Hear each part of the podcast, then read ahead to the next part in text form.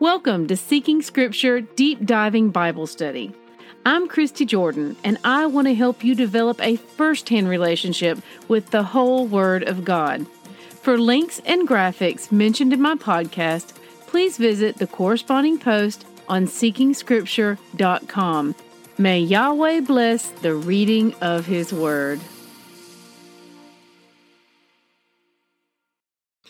Good morning, siblings. Today's readings are John 11 through 12. Rabbit Trails. In John 11, verses 3 through 4, when Messiah is told that Lazarus is ill, he replied that the illness his friend suffered from did not lead to death and existed so that Yahweh, and consequently himself, may be glorified through it. Of course, this illness did lead to death, but not a permanent one, not a death as we'd think. John 11:5 states plainly that Messiah loved Martha, Mary, and Lazarus. These are people who are dear to him. And we need to look at this personal connection between them, the same as we look at his personal connection to us. He loves us. For y'all listening, um, a little interjection here. My dog Pick is in the office with me, and I'm trying to be kind and allow him to be here, but you can kind of hear him snorting around a bit and uh, chewing on a bone sometimes. So just love to the pickles if you hear some background noise. Moving on to John 11, verses 8 through 11, we see that to travel to where Lazarus was would be dangerous for Messiah, as there was an order out to stone him on sight. But Messiah responded that Lazarus had gone to sleep and he was going to awaken him, determined in his purpose. How many of us has been spiritually asleep and awakened by Messiah, I count myself as one. Now, it's important to note that in John 11:17, the verse tells us that Lazarus had been in the tomb for 4 days. Amy Castor shared some great insight in this in the comments one year on our reading cycle. She said, I think someone recently posted an article about this, how the Jews believed that your soul didn't depart until the third day after death. So, if Messiah had called Lazarus sooner, skeptics could argue that he was never really dead.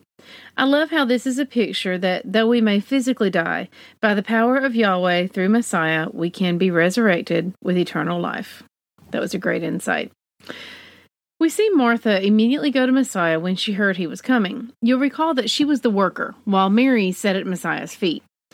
By her actions in this chapter, personally, I get a feeling of her being wise and at peace with having been rebuked. It would seem that rather than be offended, she accepted the wisdom and added it to her person as a gain. We see further evidence of this when she calls to Mary in John 11 28, telling her the teacher is here and calling for her. This, to me, seems to read as if she has not only accepted but also blessed this special discipleship relationship between her sister and our Messiah. Now, when the Father begins correcting us, it can be a jagged pill to swallow. But as we grow and continue to mature spiritually, it feels more and more like a blessing, an opportunity to grow closer to Him each time He does so. In my mind, Martha has clearly responded with wisdom. Moving on in John 11, 34 through 37, we read, And he said, Where have you laid him? They said to him, Lord, come and see. Jesus wept. So the Jews said, See how he loved him. But some of them said, Could not he who opened the eyes of the blind also have kept this man from dying? Two things from this verse. First, Messiah knew what he was about to do, and yet he didn't diminish their pain or rebuke them for feeling it. Rather, he acknowledged it, and further, he felt it with them. Secondly, even Messiah was not without his critics, and he was the Son of God himself. Don't let the critics of this world cause you to lose your focus on the task that the Father has laid out for you. Now John 11:48 shows us the Pharisees concerned about losing the authority Rome allowed them to operate under should they lose the control of the Jewish people. Rome allowed those under their rule to have some degree of autonomy provided they submitted to Rome by paying taxes and obeying Roman laws. Historically, anytime the Jews tried to rock the boat, so to say, Rome was quick to respond in powerful ways, swiftly bringing them back into submission. Therefore, the religious leaders had learned how to carefully balance and play the system to their advantage, and were anxious to make sure they did not tip that balance for fear of not being able to gain it again. However, they also wanted Messiah out of the way, as he threatened their power. The way they ended up handing him over maintained both their open, submissive stance to Roman authority, thereby maintaining that needed relationship, while removing the man who threatened their power among the Jewish people. In John 11:49, we are told in this verse that Caiaphas was high priest that year. However, Numbers 35:25 tells us that high priests were appointed for life. Apparently, this was one concession that the religious leaders made to Rome in that Rome preferred to appoint the high priest and they served for one-year time periods. This prevented any one man from holding too much power. Although we do see in John 11:51 that the prophecy he was given was from Yahweh and that we are told it was not given of his own accord and we know that it came true. Remember, if any prophet speaks a prophecy and it does not come true, he is a false prophet, and we are not to trust them. This advice, should Yahweh's people heed it, would rule out many of our current religious superstars in our time. Deuteronomy 18 20 through 22 is a great reference for that.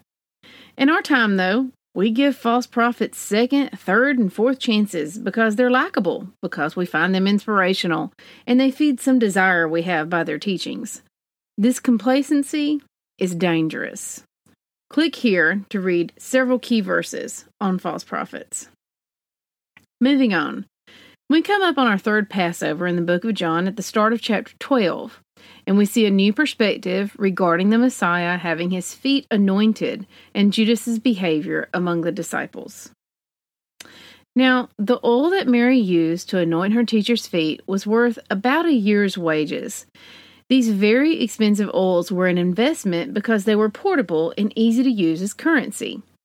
As valuable as her oil was, it makes all the more impactful her action in that she is showing that this oil is only fit to wash his feet he meant far more. This action further demonstrates her love, loyalty, and humility towards her beloved teacher. To wipe his feet with her hair was even more humbling, and no doubt done out of love and devotion, rather than calculated thought, because a Jewish woman did not wear her hair loosely or uncovered. It was a spur of the moment act of love. In John 12:6, we see another behavior of Judas revealed. He had a habit of stealing money from the money bags of their ministry. What a bold sin! And yet, Messiah knew this about him all along. Likely, Messiah was the only one who knew about it as it was taking place. In John 12:16 it shows us yet again the disciples recognizing Messiah through their knowledge of scripture. Siblings, when we take seriously our responsibility to know Yahweh's word, he reveals himself to us progressively in ways we could have never imagined as he draws us closer each day to him. John 12, verses 27 through 28 reads Now is my soul troubled, and what shall I say? Father, save me from this hour. But for this purpose I have come to this hour. Father, glorify your name. Then a voice came from heaven I have glorified it, and I will glorify it again.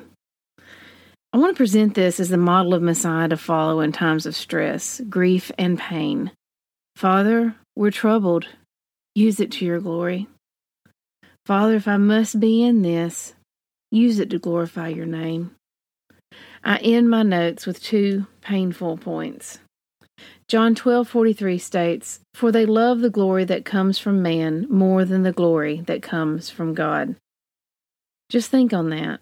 Turn it over in your mind. Consider when you've done the same, as each of us have been guilty of this. And my last verse. John 12:47 reads, "If anyone hears my words and does not keep them, I do not judge him, for I did not come to judge the world, but to save the world." Wow. This verse is often taken out of context by the world, but just because we stop reading when we see a statement we like does not remove that statement from the context around it, as is the case with John 12, verses 47 through 50. And of course, the context of the entirety of the Father's Word backs this up. So let's read the whole thing together. If anyone hears my words and does not keep them, I do not judge him, for I did not come to judge the world, but to save the world. The one who rejects me and does not receive my words has a judge. The word that I have spoken will judge him on the last day. For I have not spoken on my own authority, but the Father who sent me has himself given me a commandment what to say and what to speak. And I know that his commandment is eternal life. What I say, therefore, I say as the Father has told me. I found that the truth of Yahweh's whole word brings far more freedom than the snippets I used to grab and run with.